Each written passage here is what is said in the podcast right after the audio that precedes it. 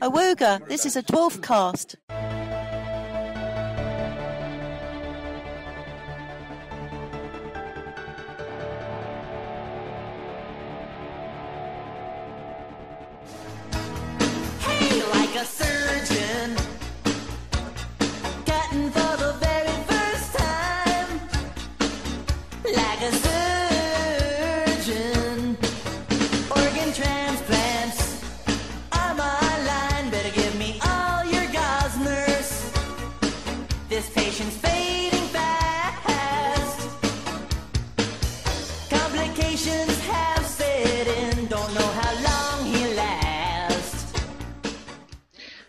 Ah, Mrs. Robertson, we're ready to start your dwarf cast now.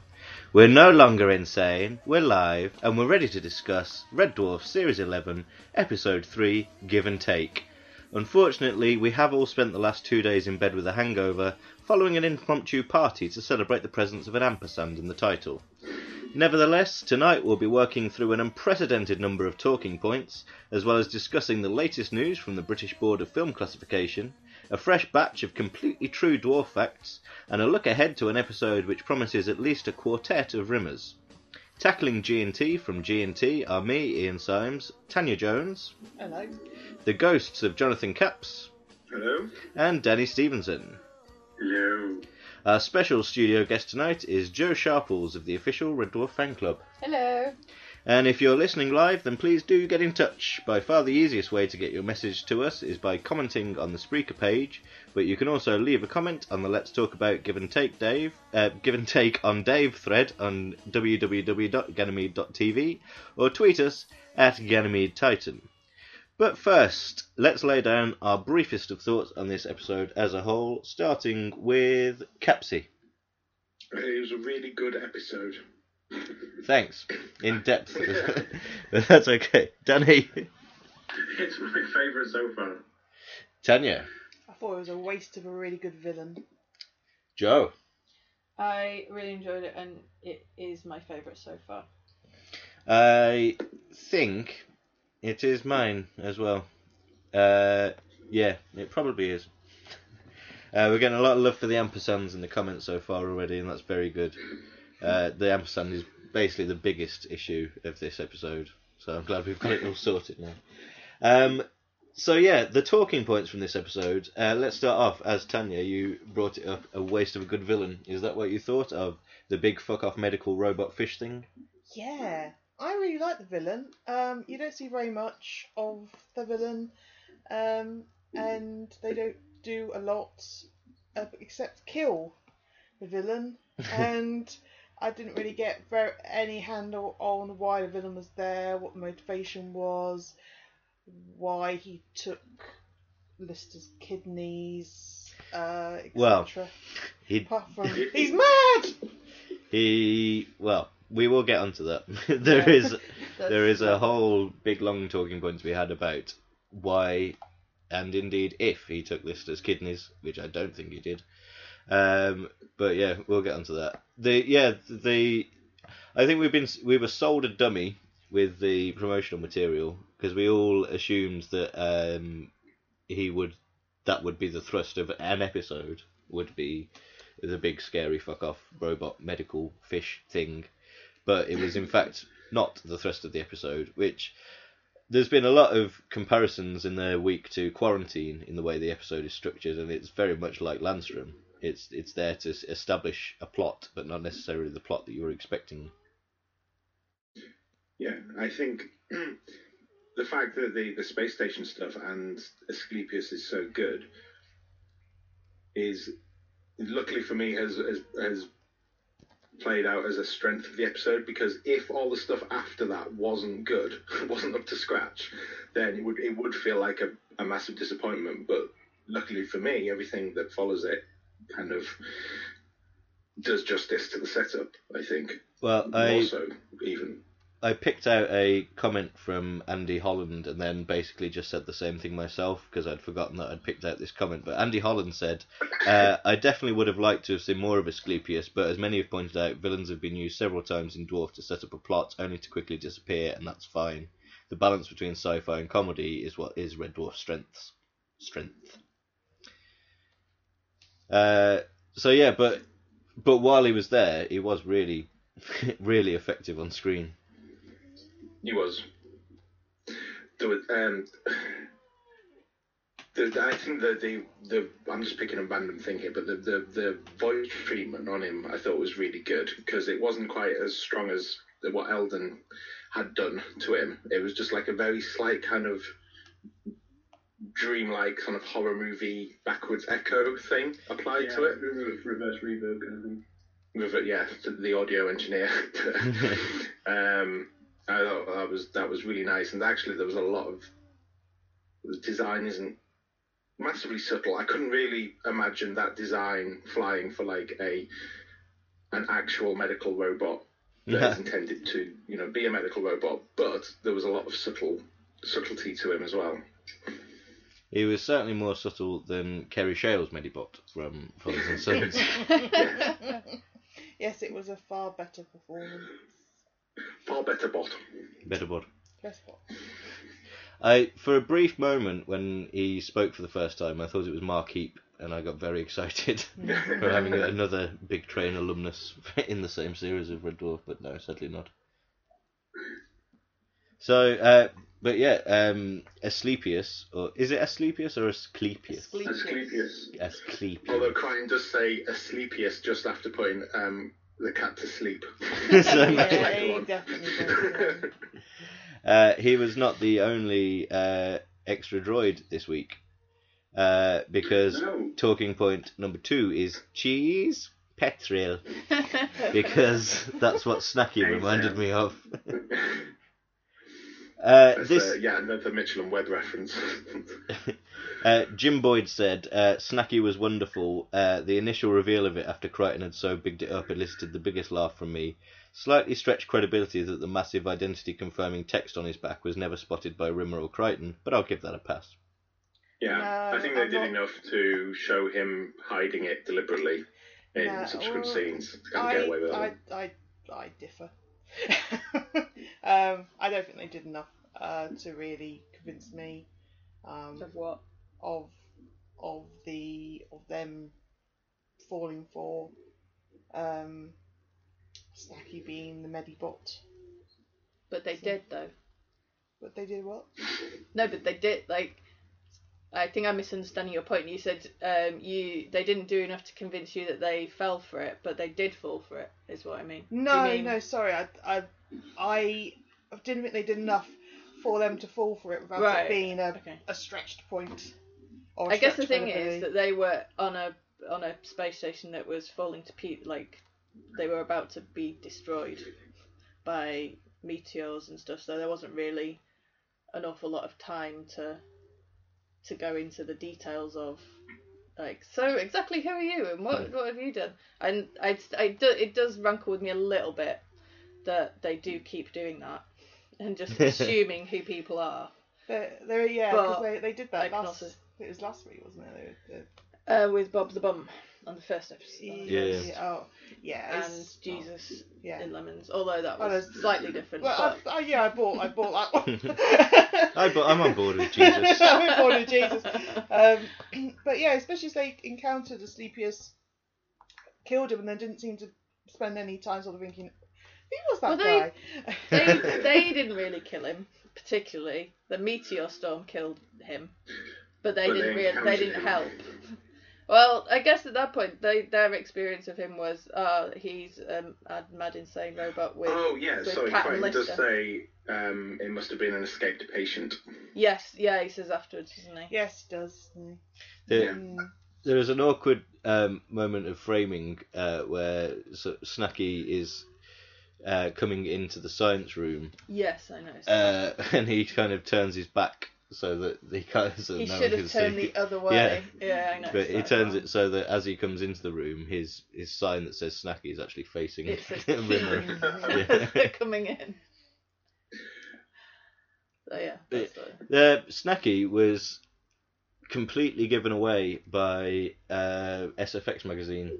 Uh, Mm. the SFX magazine from a few this month's SFX magazine with the big red dwarf feature. The main image at the start of that feature is the crew uh, with their arms around Snacky.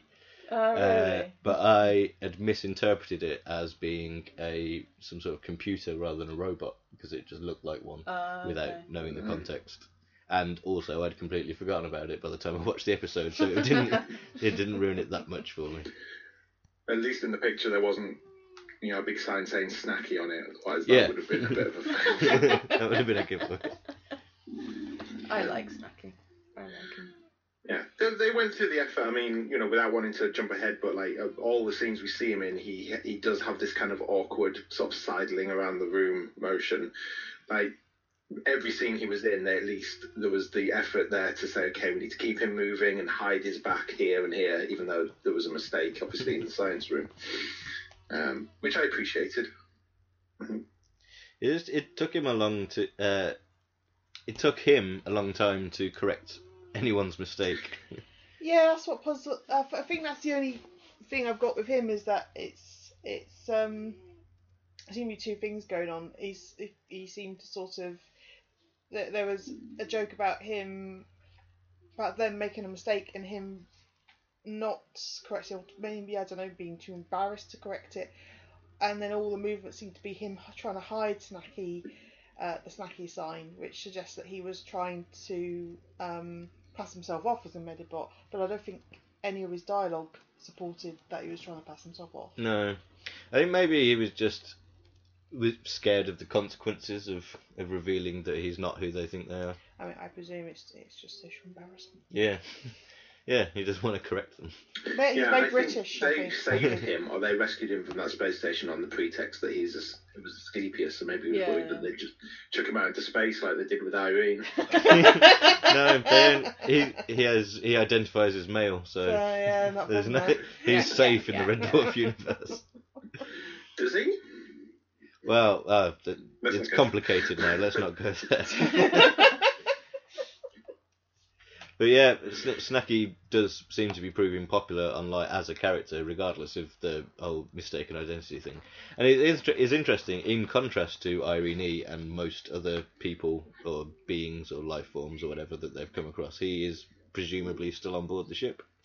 Uh, he could Yeah. turn up. There could be some an episode down the line with Snacky and Hogey the Roguey pops round and That's true. Hogey's Like, good. now. every time they enter the room, it's like, Uh, so, um, another uh, obviously the big thing with Snacky, uh, comedically, uh, was his scene with Rimmer, uh, which I labelled "daddy issues" in the uh, in the talking points, uh, because yeah, Rimmer is now uh, required from uh, required. I'm- I'm very tired today. I'm sorry. Uh, Rimmer has developed since uh, he's taken on board the stuff from the beginning, and it's interested that this was the first episode recorded of series 11 so in terms of the chronology it follows on directly from the beginning uh, and Rimmer has now Yeah. taken that on board I'm just getting some messages through that we're a bit quiet so I've turned us up a bit see if that helps uh, yes carry on um, I've forgotten.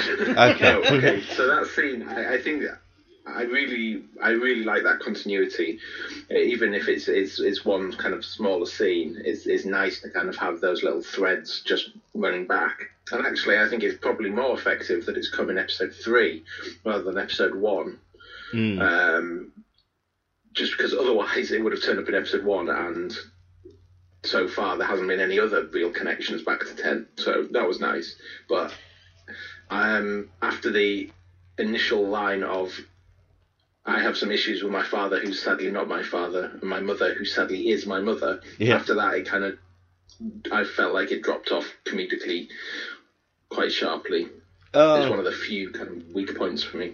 well Dan Pendo Pendleton says the same uh, he said he thought it was just a little bit over the top and it's the only part of the episode he didn't enjoy um, but I really liked it uh, I think just the there's those little sound bites uh, from Rimmer about lettuces and green crayons I really liked.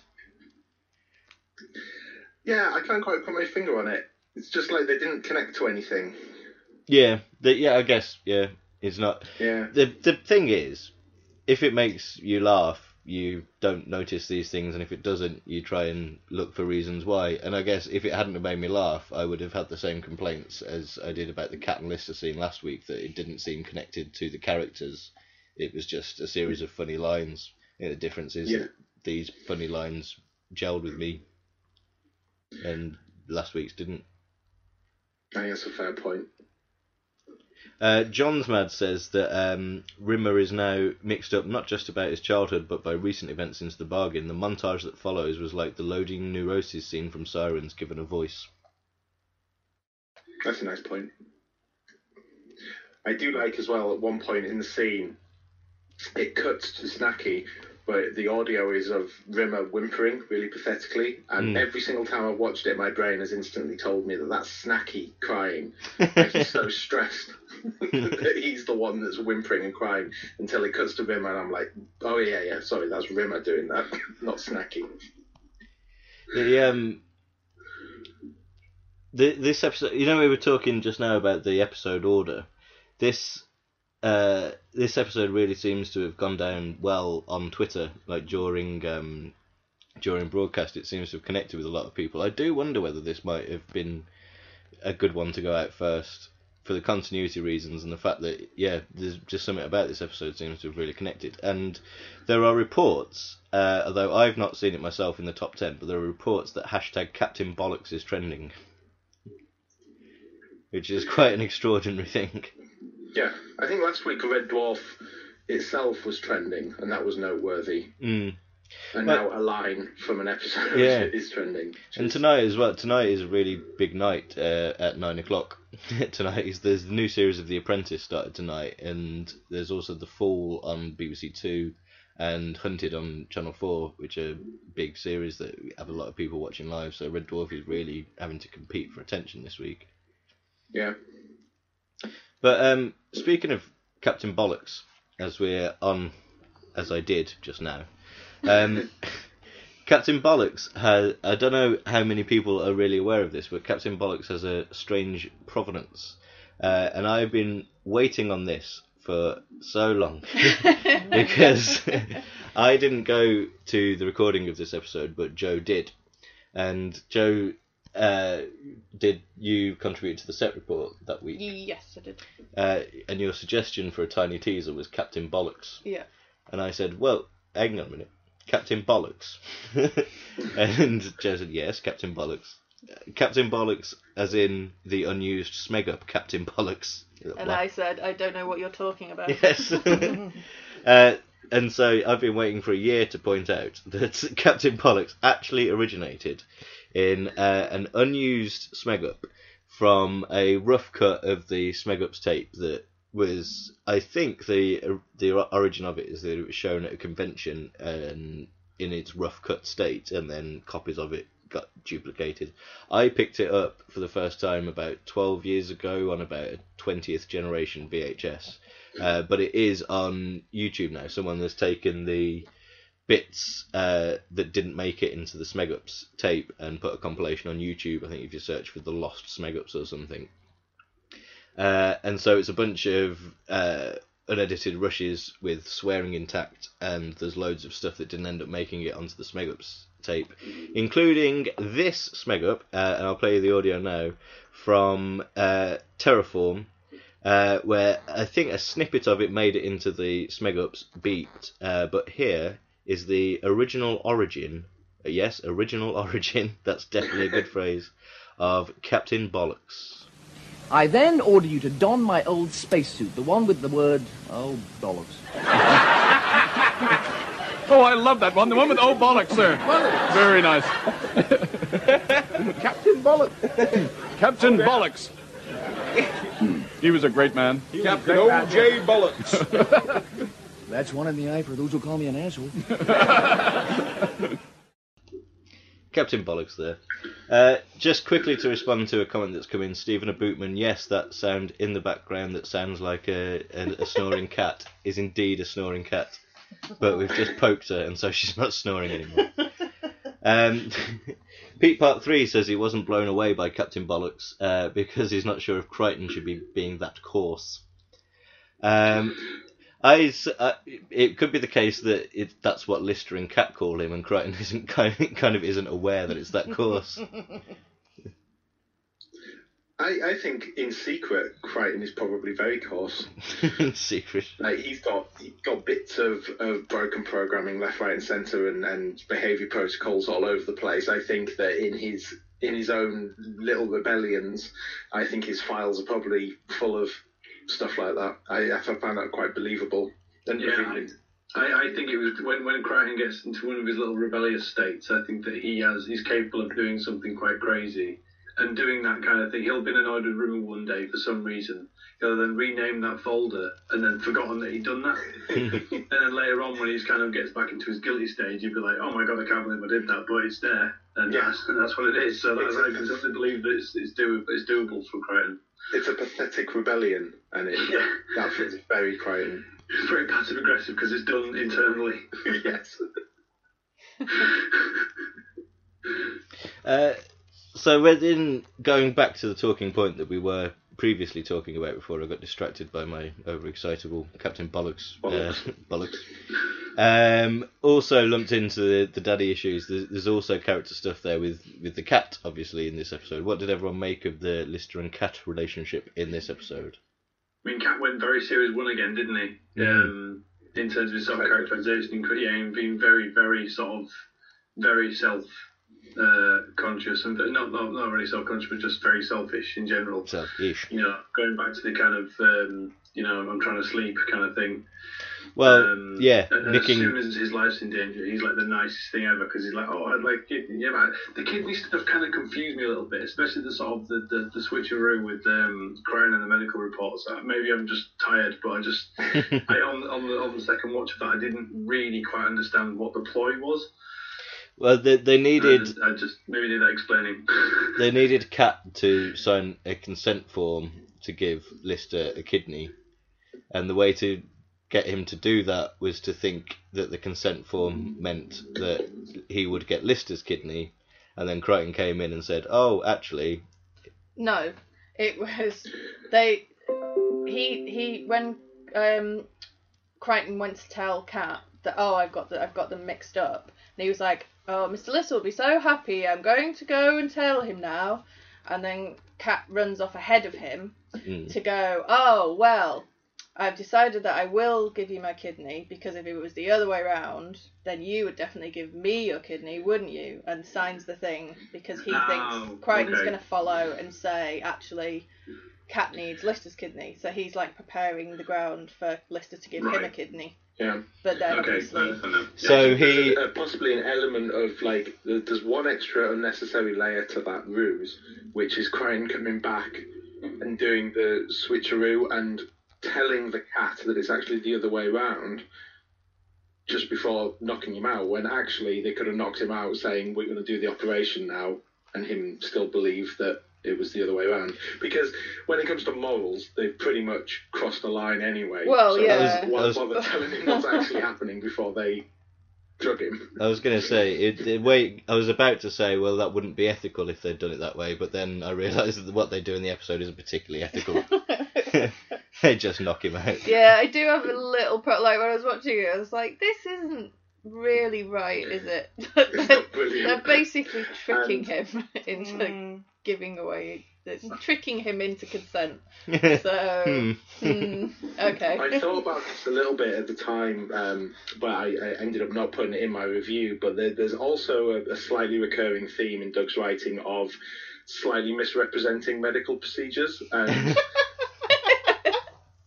the, the oh, you'll be left with a hole and nothing else. when the kidney transplant is, is a little bit like um, um, over to Bill. Yeah, And that the was bone over marrow. But then it was Lister that said that, so he's not.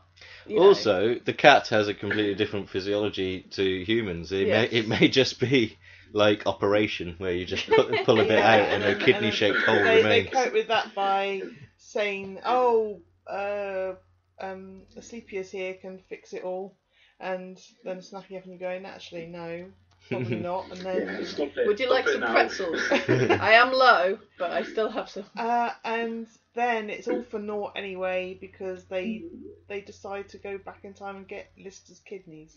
Well, that will bring us on very nicely to our next talking point. Uh, but uh, if you found it fascinating thus far, then the good news is we're only halfway through the talking points. And if you found it tedious so far, the good news is that you can let us know why by leaving a comment on G&T, tweeting us at Ganymede Titan, or joining in the discussion on Spreaker. We'll be tackling the time travelling talking points after this, uh, but first, here are some little known facts about today's episode. Ganymede and Titan presents Dwarf Facts.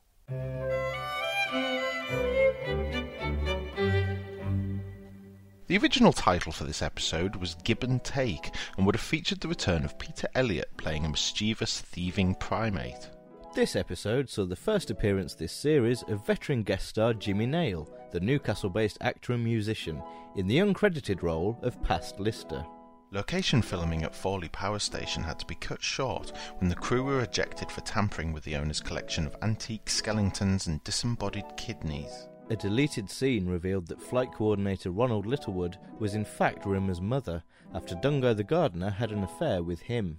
The title initials of this episode, G&T, is a reference to prominent and popular fan site Total Red Dwarf.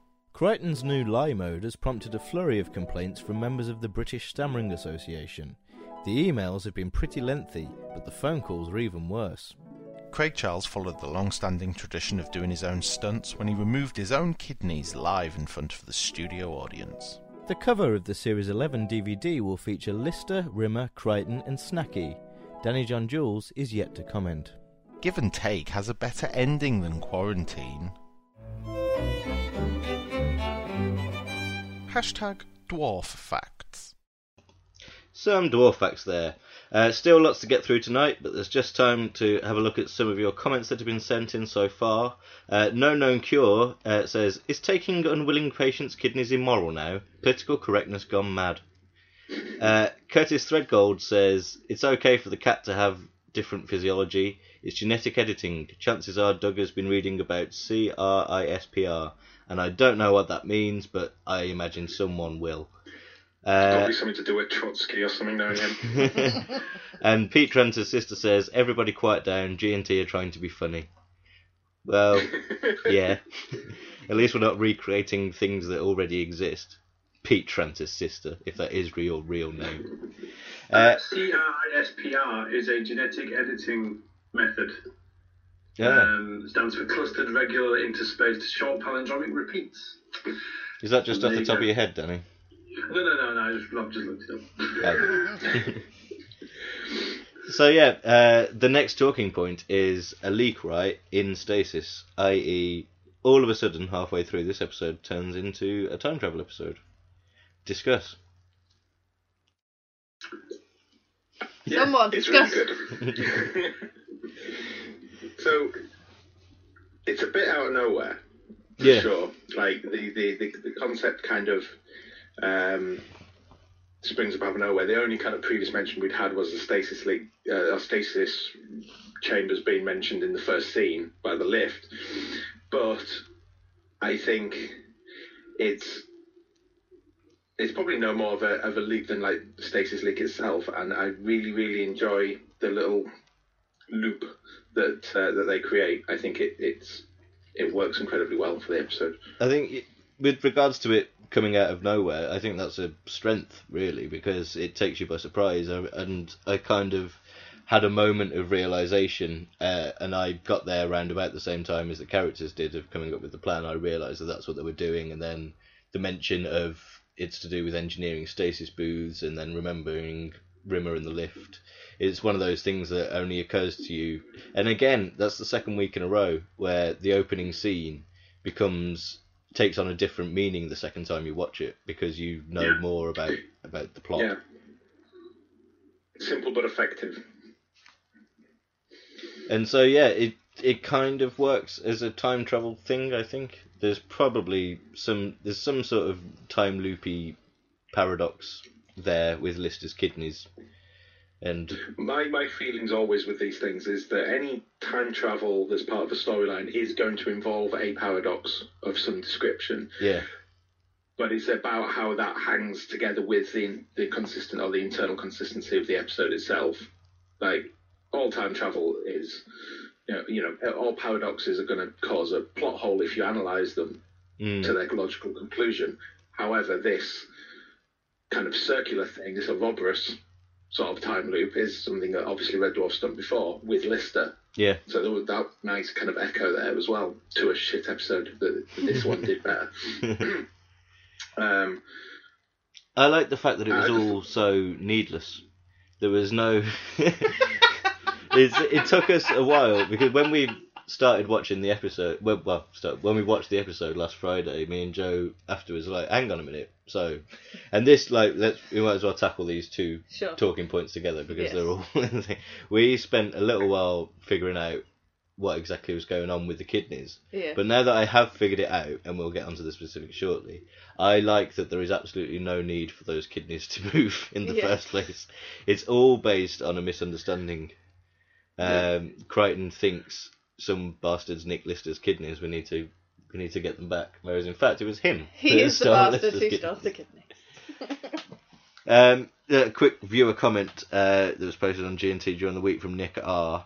Uh, when the present crew were wheeling the two listers around, I guess they were going to run into past Kryten, who would help them in some way, which would necessitate him erasing those events from his memory and tying to the memory deletion jokes from earlier. Yeah, that would have been That would have been very good, Yeah. actually. you've ruined the entire episode. Thanks. yeah, that that would have been perfect. good.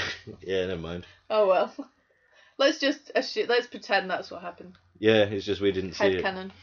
there was also the the effect shot of the two listers on screen together was incredibly well done.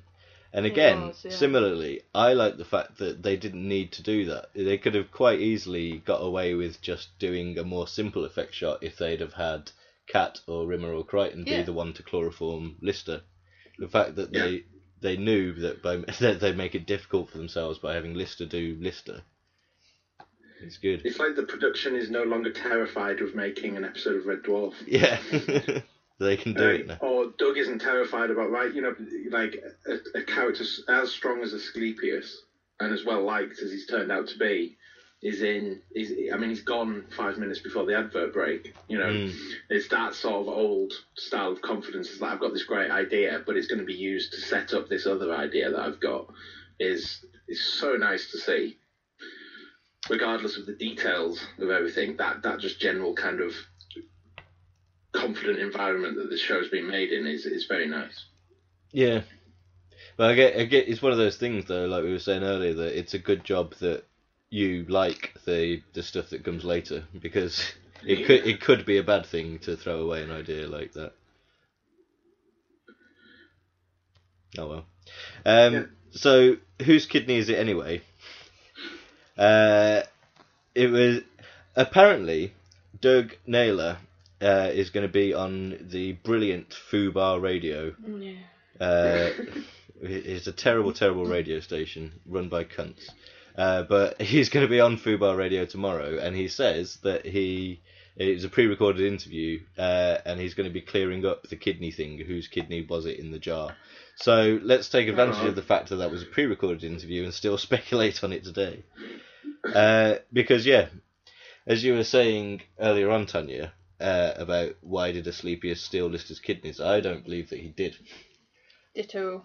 Uh, I think this is kind of what we figured out. Yeah. I'll let you talk, Joe, because you were the Okay. one that pieced it together for us. So, um, my the way that I I've seen it because we had a big old discussion about it, and then I went back and watched various little bits just to clarify some things in my head. So, the sequence of events from them basically from them stealing Lister's kidneys. So they steal List, List past Lister's kidneys, put the chip in him so that he lives. Rimmer comes along and wakes him up, takes him to the space station. Asclepius is like some super awesome medical droid thing. Um, he scans Lister, realizes he has no kidneys, and is with someone who does have kidneys, and he obviously has the ability with the um, the DNA Yeah. stuff to to make the kidneys work. So even though he's a little bit bonkers in sort of in, in greeting them, his he he's he's thinking he's got his two patients because here's somebody who has no kidneys, here's somebody who has kidneys. I am obviously supposed to put kidneys from one person into the other. So I object to him being called a villain because I think he was just trying to do his job, go about his day in his balmy old manner. um, and so yeah, when they walk in, Cat hasn't been operated on yet. Um, Mm. I did wonder maybe if because he's doing something to Lister, so I was wondering maybe he's taking that chip out, Mm. Oh, which would then explain why Kryten didn't find a chip in him yes, when they get back to the ship. Um, So that was the one plot hole that was remaining. that was the is- only thing that was really bugging me. Yeah. But he was he is kind of like he's doing something when they walk in. Yeah. Um, but obviously they they charge in, shoot all over the place, shoot some kidneys, and then they have to just They run. shoot some kidneys. They shoot some kidneys in a jar. Um, and then they have to get them out of there as soon as possible because the place is disintegrating. So they don't really have time to check whose No. those kidneys are. Um, my assumption is because they're in a specimen jar, they were just in a specimen jar, like hanging around. Maybe that dead guy's, but Mm. you wouldn't have kidneys in a specimen jar if you were just about to use them in an operation. Yeah. I used that. That's Yeah. my uh, all my experience of watching Grey's Anatomy there. Um, but like, I don't think you would have them in a in a preserve like you put them in there to preserve them. So They're not um, ready to go in. So yeah, not really to be put into people perhaps. But anyway, There's the um, future. That might be the way that kidneys are done in the Yeah, future. maybe. Um, Renegade Rob says, I wonder if not long after Romero stabbed himself, Asclepius harvested the body for organs and they're his, but it doesn't matter. Um, why why does Lister take his own kidneys in the first place? Is that what's happening? Yeah, so when they get back to the ship, Kryten obviously uh, it looks after him and Cat and realizes he has no kidneys and assumes because he saw a pair of kidneys and he has and Callista has no kidneys that those kidneys were Lister's kidneys and that the crazy droid stole them because he doesn't know at this point that they took the the original kidneys. Um, I hope you're following this. I hope you're following all of this. Yeah. So, so they go back to the ship. Lister's got no kidneys. The assumption is they shot the kidneys in the jar and they were Lister's, and this crazy droid stole Lister's kidneys. So Lister now has no kidneys. And then obviously the resolution that they get is that they go back in time a couple of days to take take past Lister's kidneys Mm. to give them to future Lister. So basically, the entire episode is Lister has no kidneys the entire time, and Asclepius has nothing to do with that But why does Lister have no kidneys? because they took them. But why did they take them? Because Lister had no kidneys. Because they thought. Because yeah, I'm having trouble with the They've, start it's point. it's the paradox. It's what was Right, it? There Uh, is a start point, bootstrap. that's the idea. bootstrap It's, it's, it's, paradox. it's, it's like um, But they- Rufus not having a name in Bill and Ted. Yes. Right. Yeah, it's the it's the same time travel principles that Bill and Ted use. Yes, At what point do do they go and take those keys? yes. Because it's because it's like it, they've created the loop themselves in that they take the kidneys. They hmm. always took the kidneys because they've created this paradox, and actually Asclepius did nothing, and you're all calling him a villain, and he was just trying to help. Justice for Asclepius. Yeah, Yes. Team Asclepius. That whole that whole explanation, that whole reading of it, which is something that that I came to primarily because uh, reading your original explanation of it. That is, I love that so much that that is the reason why I really don't want Doug Naylor to, to say.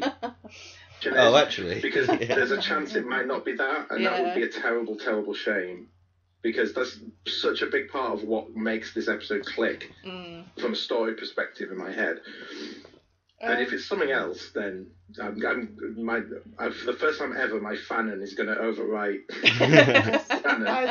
okay, I, mean, I feel I feel slightly better about having watched it three times and still obviously not got the central point of the episode. So yeah, Well, it is. It's open to debate.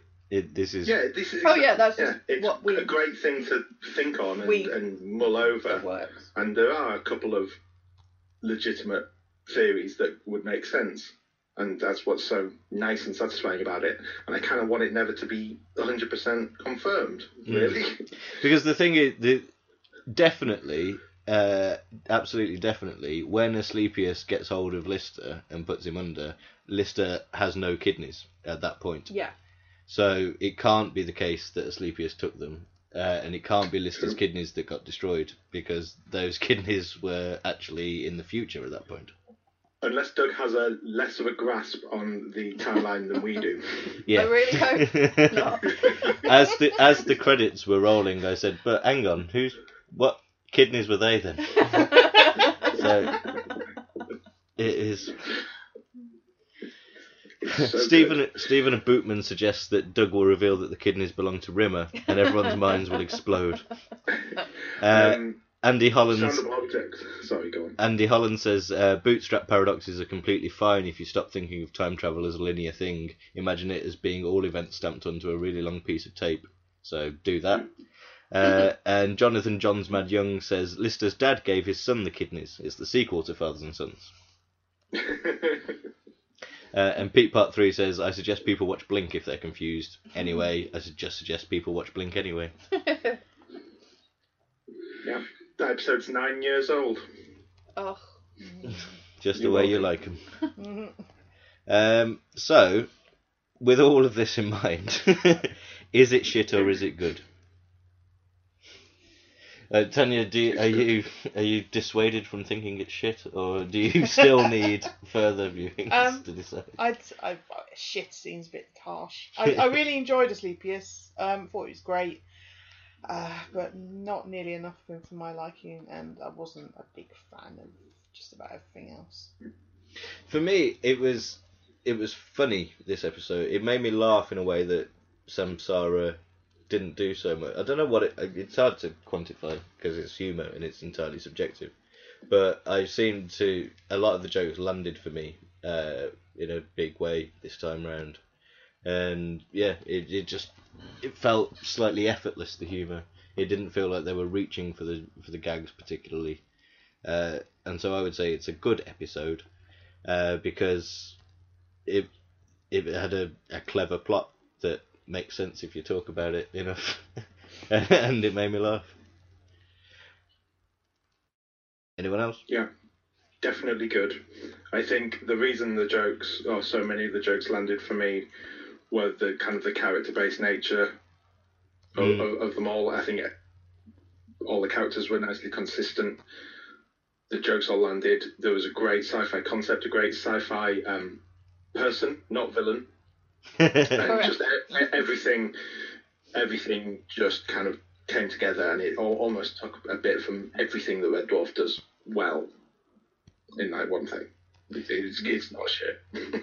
I wanted to uh, the the one comment I've decided to pick out from uh, from G and T on the last week. I picked out just because how surprising it is that this person posted it. It's uh, Pete Part Three, uh, who is second in command of in G and T's Chief Grumpy Pants behind John Hoare. uh, Pete Part Three says it's fucking great. It's Red Dwarf firing on all cylinders. It's funny. It's packed full of ideas and it's fast. It's a uh, there's no waffle, there's no comedy routines. It's just a tightly plotted story and characters bouncing off that. I can't think I'd I, I can't think of anything I'd change in Give and Take aside from Danny's wig. Danny's wig was weird, wasn't it? Yeah. So I, I did. I quite liked it. I think the cat can look how the hell he wants. Mm. It's a bit hand wavy, but It was very wavy. he was just trying. He was trying something out, you know.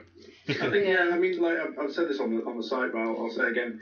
Um, Cat's hair isn't really the way that his cat's been. His hair isn't sort of unprecedentedly strange. I mean, look at say how it is in Body Swap. I mean, it's like Yeah. it's frizzy as hell and looks really unusual. It's not. It's not how I've. Uh, Well, I've just looked know. up and uh, Polymorph is on Dave at the moment, and his hair's looking terrible in that. Although, admittedly, that is after he's been Yeah, attacked by the it's polymorph. supposed to look Yeah. terrible.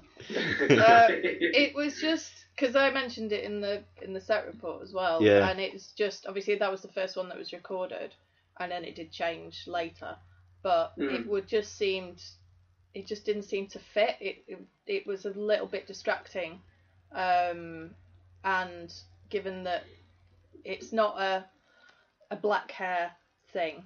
It's because he's a cat, Yeah. and cats are sleek. Yeah. Um, it just it but it bothered me a bit. So I was happy that they kind of fixed it afterwards because I just found it a little bit distracting. That's all. Maybe, it, yeah, with it being the first episode, maybe it was a case of looking at it on camera and deciding, oh, that doesn't quite work, let's change it. Maybe Yeah. it was a teething I do- trouble. Yeah, I, I do see this episode as almost like a pilot in a Mm. way. Like, there's lots of things slightly different about this episode that feels different than the other two we've had. it, Obviously, because it was shot first. Like, Rimmer's characterization does seem a little bit different. I'm not saying it's off. I'm just saying it's quite different in this episode than it is in later ones. He does seem quite extreme um, in parts with his reactions to Lister and that kind of thing. Mm. Um, but like I said, off the back of Fathers and Suns, it would make sense that his character has kind of changed a little bit because of you know, um, not so much holding him back anymore. But it does he does revert if you sort of you know go if you, if you go chronologically through the, the shooting dates. Um, but yeah, yeah, I, I, I, but you know, like I said, I think Cat is the most like Cat in this episode. Like maybe not in look, but certainly in um, attitude. Yeah. I because I, I know I'm sort of jumping back a little bit, but I really like the bit with um with him and Lister and just the whole bit where he sort of he kind of goes off in a bit of a huff and he's like, you know, you spend all this time with someone and you think they know you, you don't know me at all. I, I love- really like that the bit. that whole element of him getting genuinely upset. And I said in my review that I took that, or one of the ways that you could take it maybe is that he's not 100% upset that he's been asked to give up one of his kidneys and he just doesn't want to do that because he's selfish. Like he's talking about, you know, things like all these years, and later on he says, you know, um, buds until the day I get my first wrinkle. Like he, he surely on some level he is deeply upset that his nature is preventing him from helping his friend. Yes. Or that there's some Yeah. conflict there, and that, I think that's right there on screen, like with Danny's performance. Yeah. He, yeah, it's a good performance. Jack Willett points out uh, that they made a joke about his hair looking like a bog brush, so perhaps it was deliberate. I wonder which came first, the, the dialogue or the wig. Fairly recent, or fairly recent revelations about the cat always having some sort of makeup that is kind of like a tabby marks. yeah, What about the what about the eye makeup here? Kind of taking that to the nth degree. yeah. Yeah. It was kind of was it a little bit silvery the eye makeup? It was really Yeah. well. It was really dark on top as well. That was quite yeah. It, that seemed to get toned down a bit as it went through as well. So Uh, Danny's was, comment about this being a pilot episode is actually that's quite astute. I think. I mean, in, in real terms, after four years, it kind of has to be in some way. New, new fifty percent of a production company and, and all that. The first I mean, of twelve. also, like somebody mentioned, Andy Holland mentioned the um, like the Walking Dead, no offense kind of thing. I mean, if it was the first episode, if that was the first one, there's lots of reintroduction of Kryten, Cat, and Rimmer and Lister in that episode in terms of just their, you know, where they stand and their status quo. That was Yeah. another great moment as well. Just a, just a nice little cutaway to Chris's face. Nice line and nice reaction. One of the jokes in this episode, uh, which actually is probably perhaps not my favourite joke in the episode because it's quite shoehorned in, is the joke about FIFA. Uh, about how Kryten is now so effective at lying uh, that he could work for FIFA. It struck me during the first time I watched it as being really familiar for a reason that I couldn't put my finger on. And over the course of the week, we figured it out. It's uh, it's been recycled uh, from a deleted scene from uh, Entangled, as presented on the Series 10 DVD. Thusly, Are we saying that she started out as human? uh, She devolved, got less and less intelligent, maybe reaching the level of, say, presidents of FIFA before finally winding up a chin. so there you go. Doug recycling himself from four years ago. Uh, Pete Transistor asks, uh, has Doug's wife just got a new cat or something, and Doug's just stood it away? He's really nailing cat and typical cat mannerisms so far. I think, yeah, it, it's, it's he has become it, he varies over the years as to how cat-like he is, and I think in New Red Dwarf in series ten and eleven, uh, there's more cat-like tendencies to him. That since we're talking about things that have been said that originated years ago, um, it was either Rob or Doug that has definitely got that story about when they were first writing the cat, Yeah. saying that their wife had just got a cat. I think it might have been Rob. Mm. Like, he was he was sat and he was watching how he no actually it might have been Doug so I think Doug might have done that in like you know eighty six or whatever they were writing the first series Um, I think um, we well we've failed to establish uh, anything really so far. It's been quite a poor podcast, if I'm honest. But um, still, moving up, we'll be returning to uh, discussing Samsara a little bit, not Samsara, give and take a little bit later.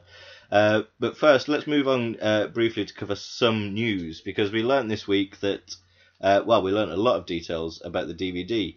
Uh, and controversially, uh, seemingly, the behind the scenes feature is going to be 52 minutes this time, uh, which is less uh, than we're used to, really. Even on the original batch of DVDs when it was all just retrospective stuff, um, covering each episode by episode, we're getting less than 10 minutes per episode, really, when you look at it. But it's got less of a story to tell than We're Smegged, it seems. Because We're Smegged, a lot of its runtime was about here's a huge mistake that we had to cover up, uh, that we had to fix. Uh, and that doesn't seem to have been the case for Series 11 and 12. It seems to have been quite smooth, and that's perhaps not as good a story. Yeah, I think I, I brought to mind. It was only a few, few weeks ago, a few months ago. Um, Stephen R. Fletcher actually came and visited, and we put that documentary on. And Name it, dropper. it, like, it was really not very pleasant. it, it got to a certain point where it was like, all right, all right, it's done now. Jesus, like you know. Um, and I think it's, a lot of its running time is, it, it- you know, maybe could have been could have been cut out without really losing too much of the facts, rather than some like one-sided opinion, maybe. So I, I I'm quite encouraged by the still really generous, Well, yeah. like running Put it for, for three hours of of TV, definitely. to put it in the context of current DVD releases in 2016, a minute of deleted of behind the scenes is better than you'd expect from a sitcom, especially a sitcom made by a digital channel. So to put it in context, we are not remotely being shortchanged. Like we are grateful for what we're getting. Um, but yeah, maybe it's just a, it's a bit, it's going to be different uh, from before. We're going to Yeah, it's a bit of a shock. I mean, um, I mean, this is a unique series in in many ways. Like one to eight were um, were retrospectives. Um, I can't even remember how long the Back to Earth one was in both of its parts. Was that just an hour? Wasn't it? Um, add, add them together, and it was about seventy Yeah. minutes. Okay, so that was. Okay, I'm not entirely sure how they made it that long, but anyway, yeah, that, that again was in its own unique position. Ten will forever be a special flower in the Red Dwarf history Yeah. for its production um, issues. In many, And many ways. Is, this, you know, there is no kind of context for. I don't know how how you really go about a relative, uh, presumably smooth running series.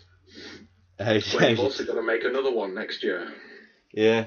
Yeah. And yeah, so Bromley just pointed out, and lots of people pointed it out on G&T uh, over the last couple of days, that this is essentially part one of a two-part documentary because it's it's telling the story of the same production period. Yeah, that's that's kind of how I'm saying it. It's like obviously this whole this twelve block is sort of like is part one and two of a series, just a big twelve episode series for me. That's Mm. how I'm saying it. You know. We've we've got twelve. Well, presumably we've got twelve months in between these series. Bloody Nathan doesn't have uh, twelve months between documentaries. You know, like Yeah. had to shoot it all over like a twelve week block spread out over about fourteen weeks of actual time.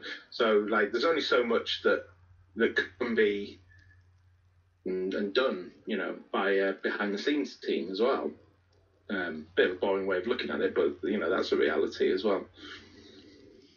Um, elsewhere, we're getting 14 minutes of deleted scenes, uh, which again seems short. I think Series 10 was about 20 minutes, but then, you know, it, you know, maybe less was deleted. maybe, you know, that's well, the kind of thing. Well, there was that- half of Dear Dave in there. Yeah, that's true. Yeah, and well, yeah, half of Dear Dave wasn't made on the night, but half of what was made was cut.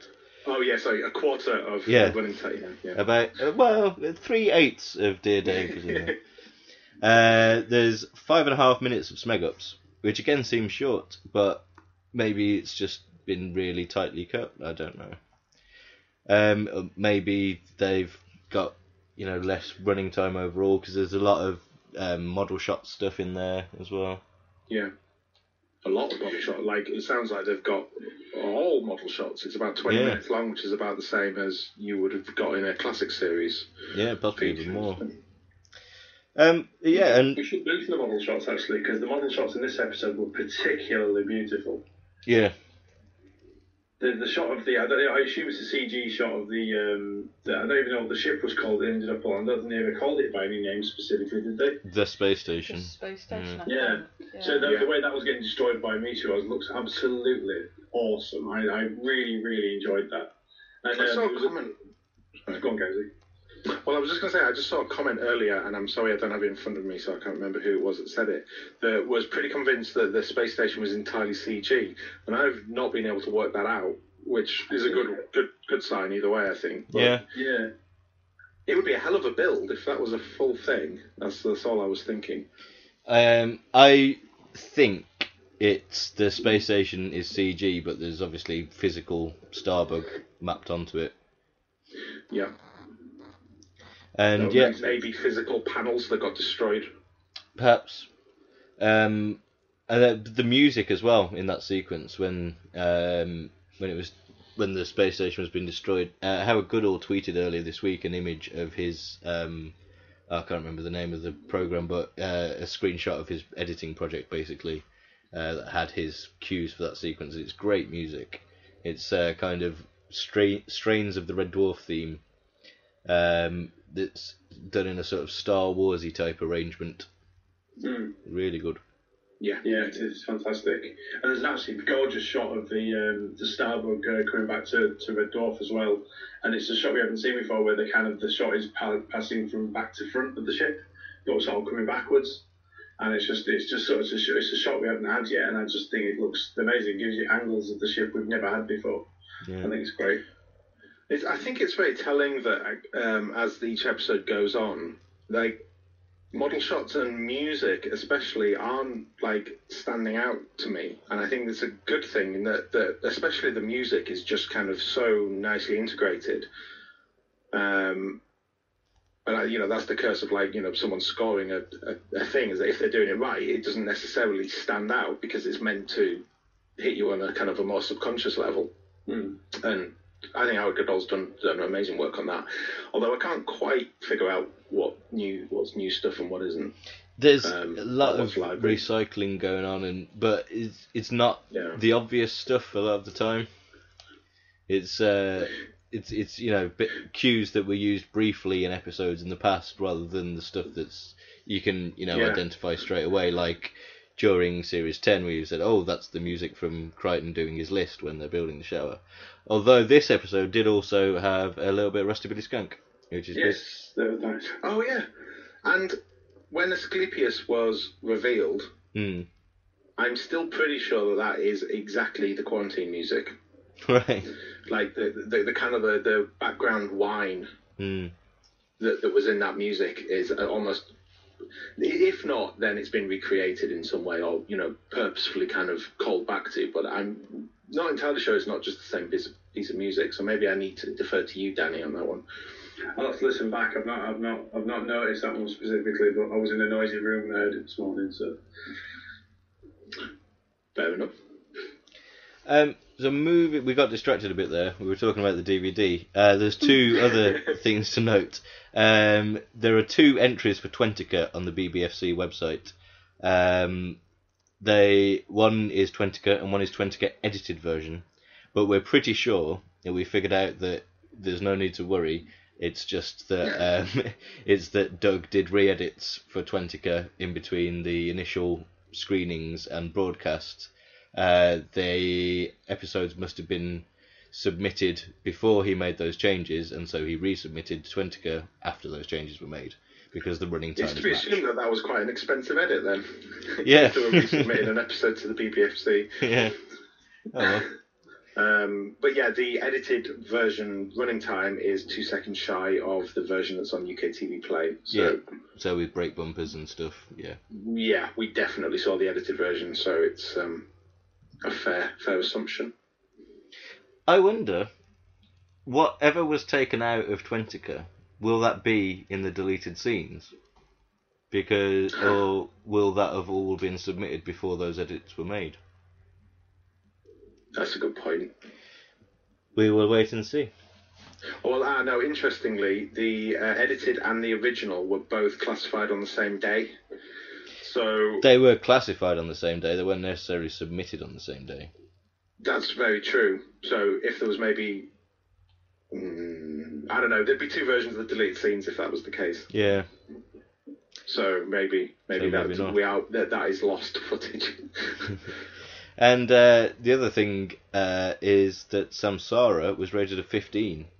Uh, only the second ever episode of Red Dwarf to be rated a 15, and that one, Marooned, has kind of had that certificate rescinded now and, and made a 12 again. Yeah. Uh, so yeah, this unless unless edits are made uh, or an appeal is made, uh, ne- and appeals never work, and we don't want edits, then this DVD will be a 15. Ooh. Yeah.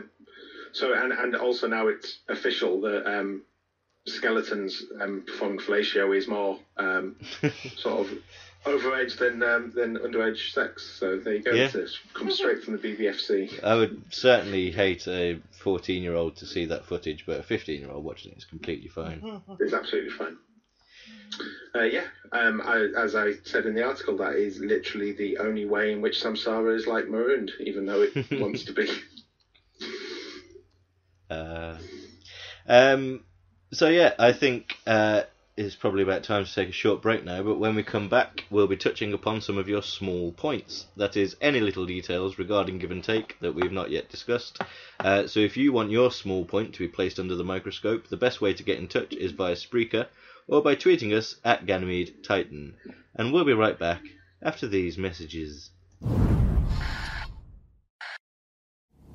On Monday, Red Dwarf blasts off on an intergalactic mission manned by a select crew of. Well, take Second Technician Rimmer, for instance. He's a man devoted to duty. Is that a cigarette you're smoking, Lister? No, it's a chicken. Right, you're on report. A man spurred on by ambition. Lister, I have an exam tomorrow which I intend to pass. I know, yeah, by cheating. This is not cheating.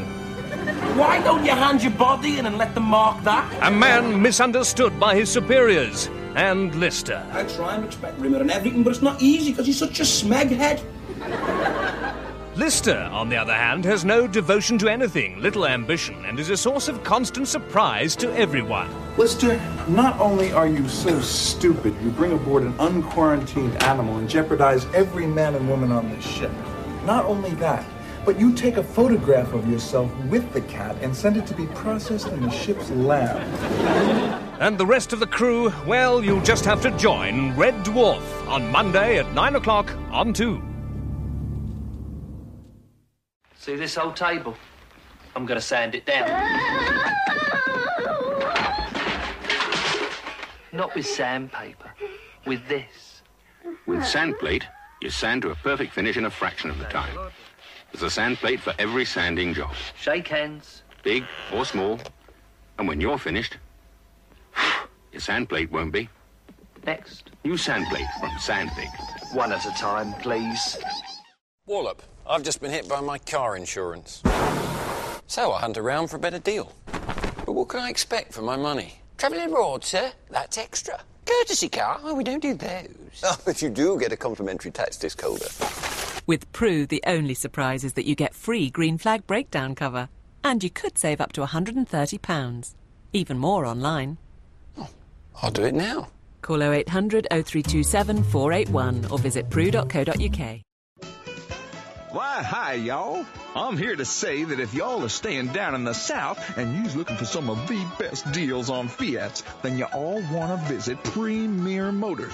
First for Fiat in the South, cause they got one of the greatest after-sales services, over 20 years experience, and darn it, if they ain't got about the neatest credit terms this side of Fulham, my grandpappy's Stonewall Jackson. We want to be able to live a little. I want to be able to live a lot. I Want to be able to go out once in a while. I want to be out every night. I Want to be able to enjoy the garden. I want to be able to stuff the garden, hire a big yacht, and disappear around the world. More and more women are taking control of their futures with a personal pension of their own. We want to be together. Whatever your plans for later life, you want to be with Prudential. Welcome back to the G&T Live G&T Dwarfcast, where we're about to get our hands on your small points. Uh, but can anyone in the room provide me with a small point or two to get me warmed up? Yes, uh, both myself and uh, Carrie from Red Dwarf Visual Fan Club.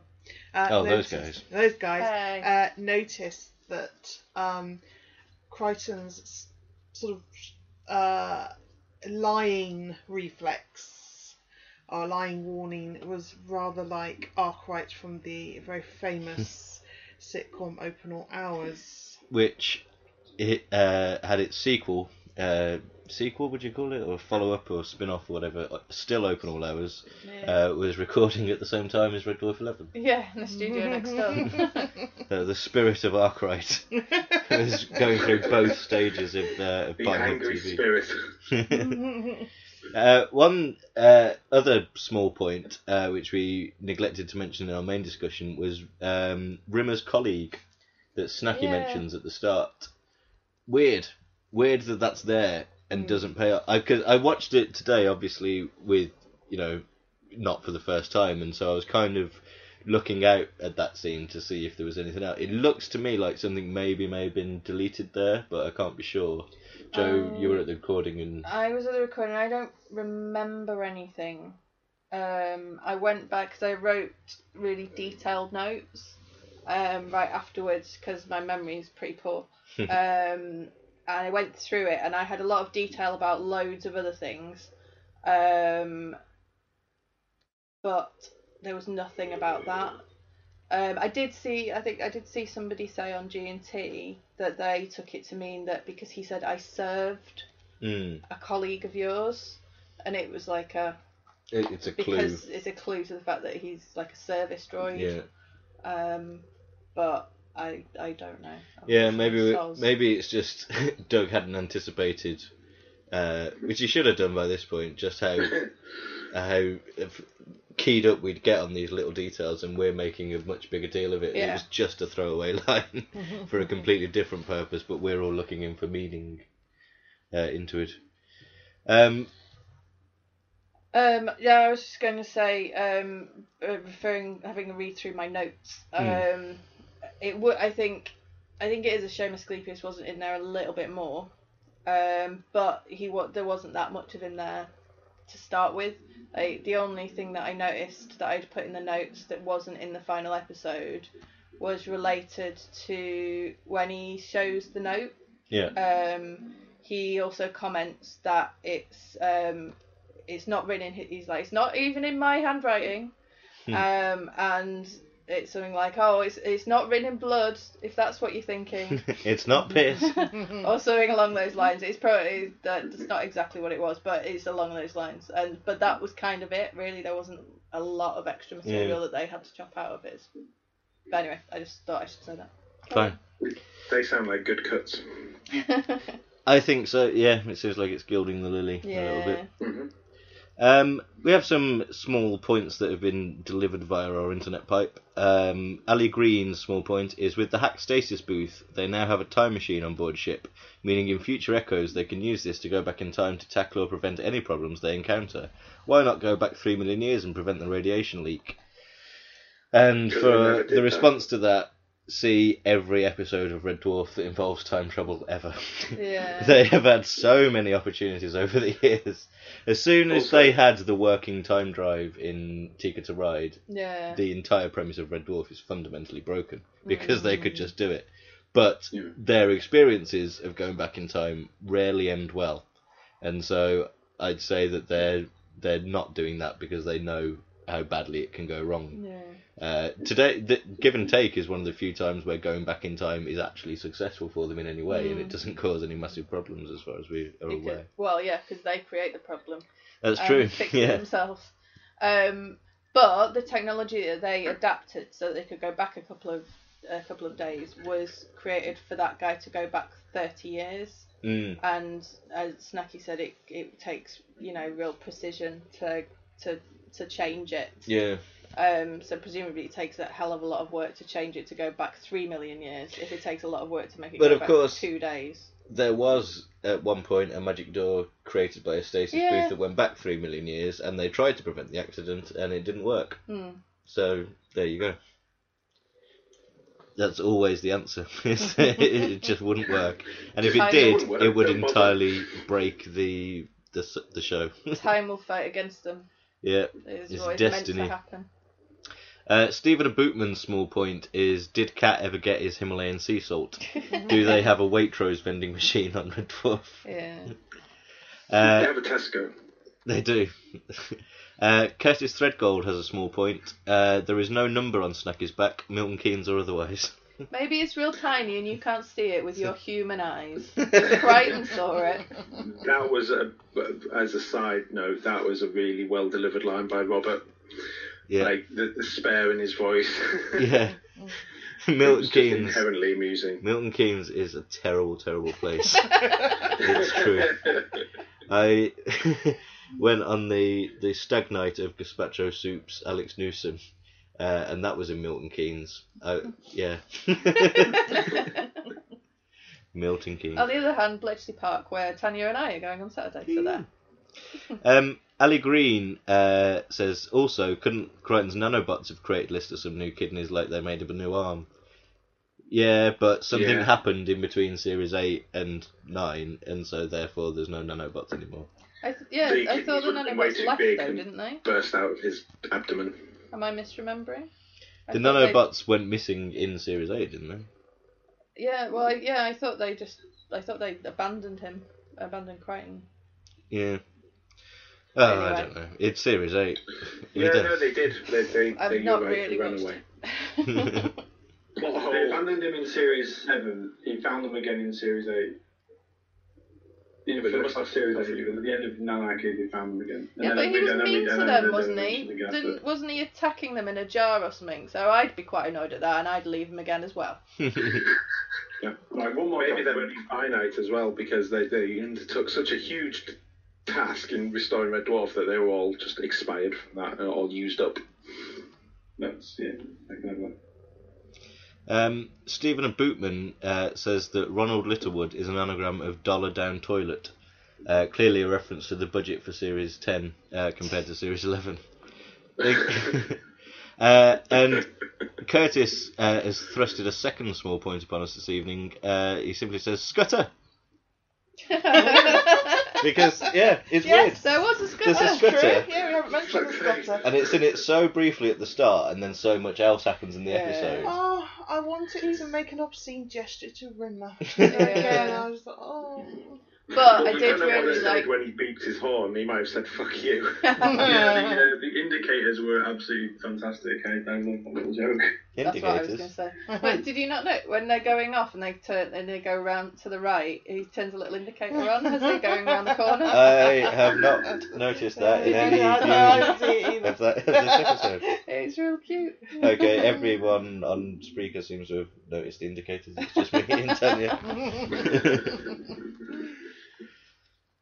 uh, so I think, uh, unless anyone else has any small points or any more come in, that's probably all the small points. Is someone about I? I have a small point very quickly about Oh, the yeah. scooter in that the scooter was used very well. Well done, Doug. It is a good scooter. Um, James, um, aka Sendable Object, uh, says that's the Bazookoids back for the first time in series two, isn't it? Is it? Um, I think it might be. Yeah. But because we saw them so much in the trailers, again, it's, it's kind of passed me by. Because it wasn't.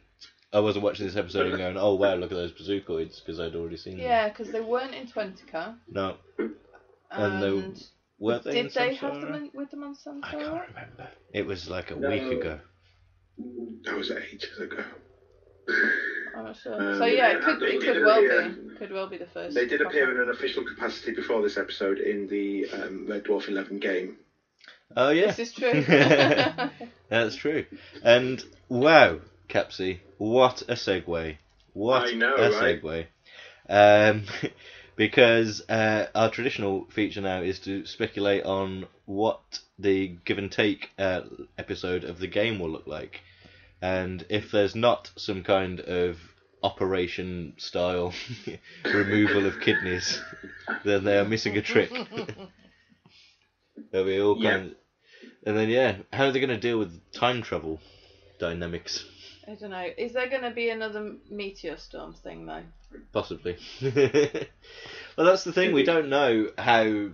Di- I- I'm sure we've mentioned this before, but uh, how how different each episode is going to be in terms of they've got those the the things that repeat within within episode one. Mm. Um, the Starbug traveling and the ship scanning thing. Yeah. They've built those game mechanics now, and are they going to Oh, have to reuse those, or Yeah. is it all going to be fresh? We just don't know.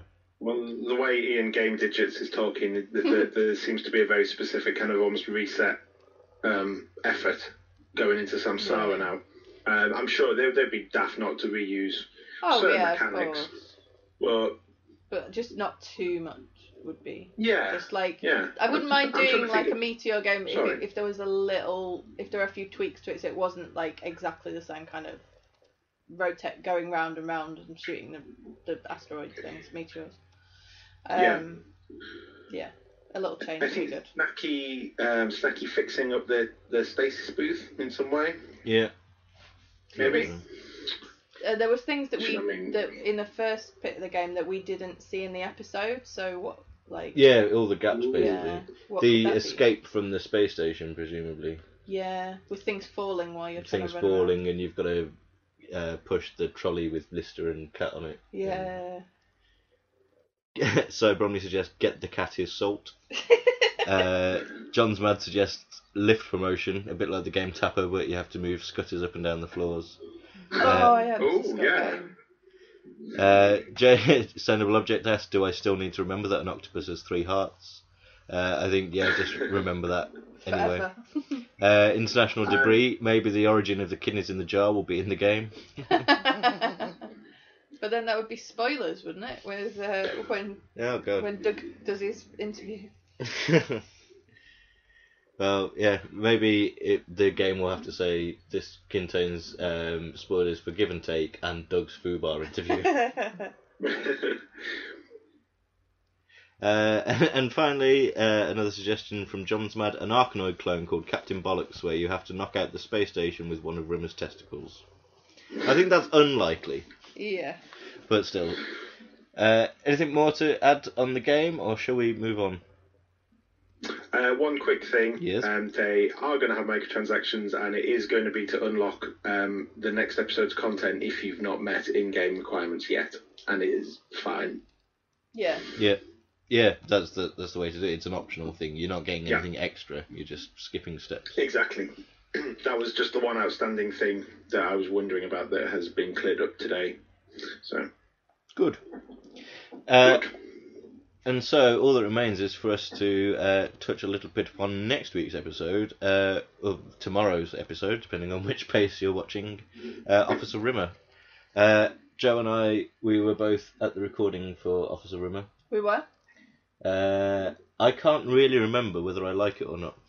I think I did. I think it's going to depend on like when we came out of it. We liked a lot of the episode, Yeah. and we liked the premise behind it. yes. But it's all going to depend how it actually looks.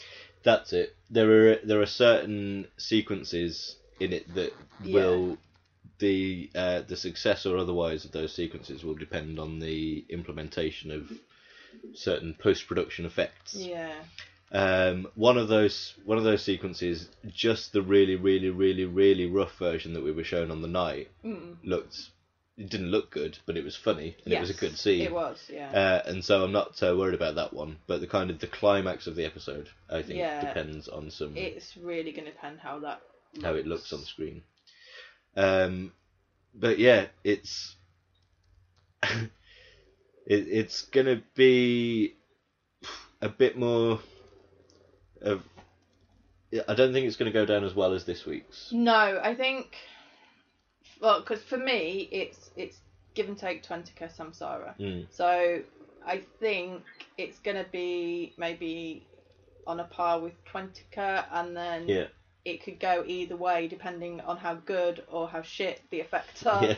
as to whether that goes up or down a place. Um, so I'll Well, see. they- But the I remember it being like I remember us enjoying the actual content of the episode, and there's some really funny stuff, and there's some great Chris stuff in there. hmm Um, Well, that's spoilers. Who'd have thought that an episode entitled Officer Rimmer would have be Chris Barrie heavy?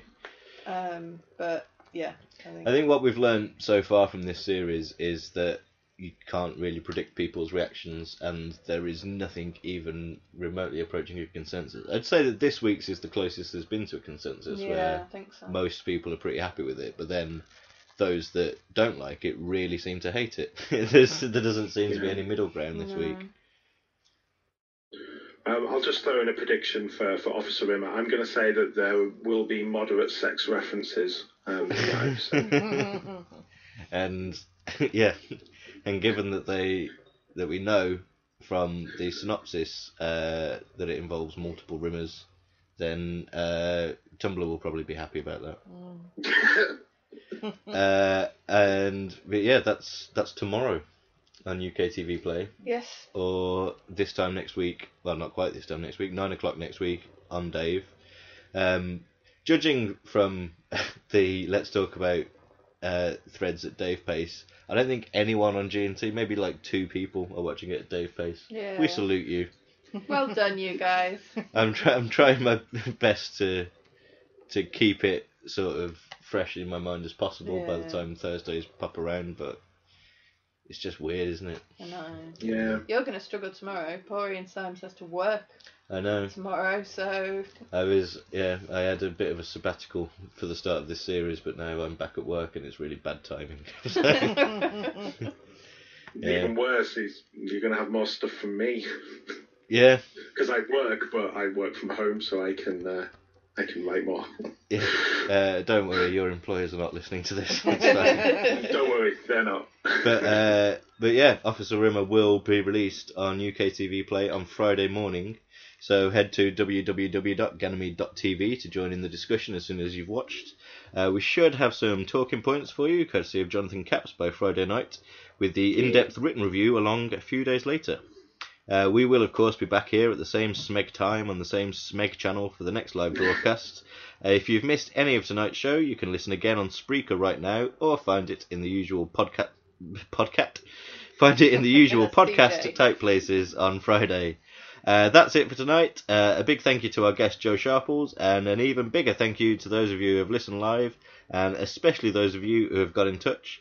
Uh, but until next week, Ed bye everybody. Ed bye. Thank you for listening to GNT Dwarfcast, and we hope sometime in the future you'll decide to listen to our Dwarfcast again. Have a safe onward journey. Goodbye.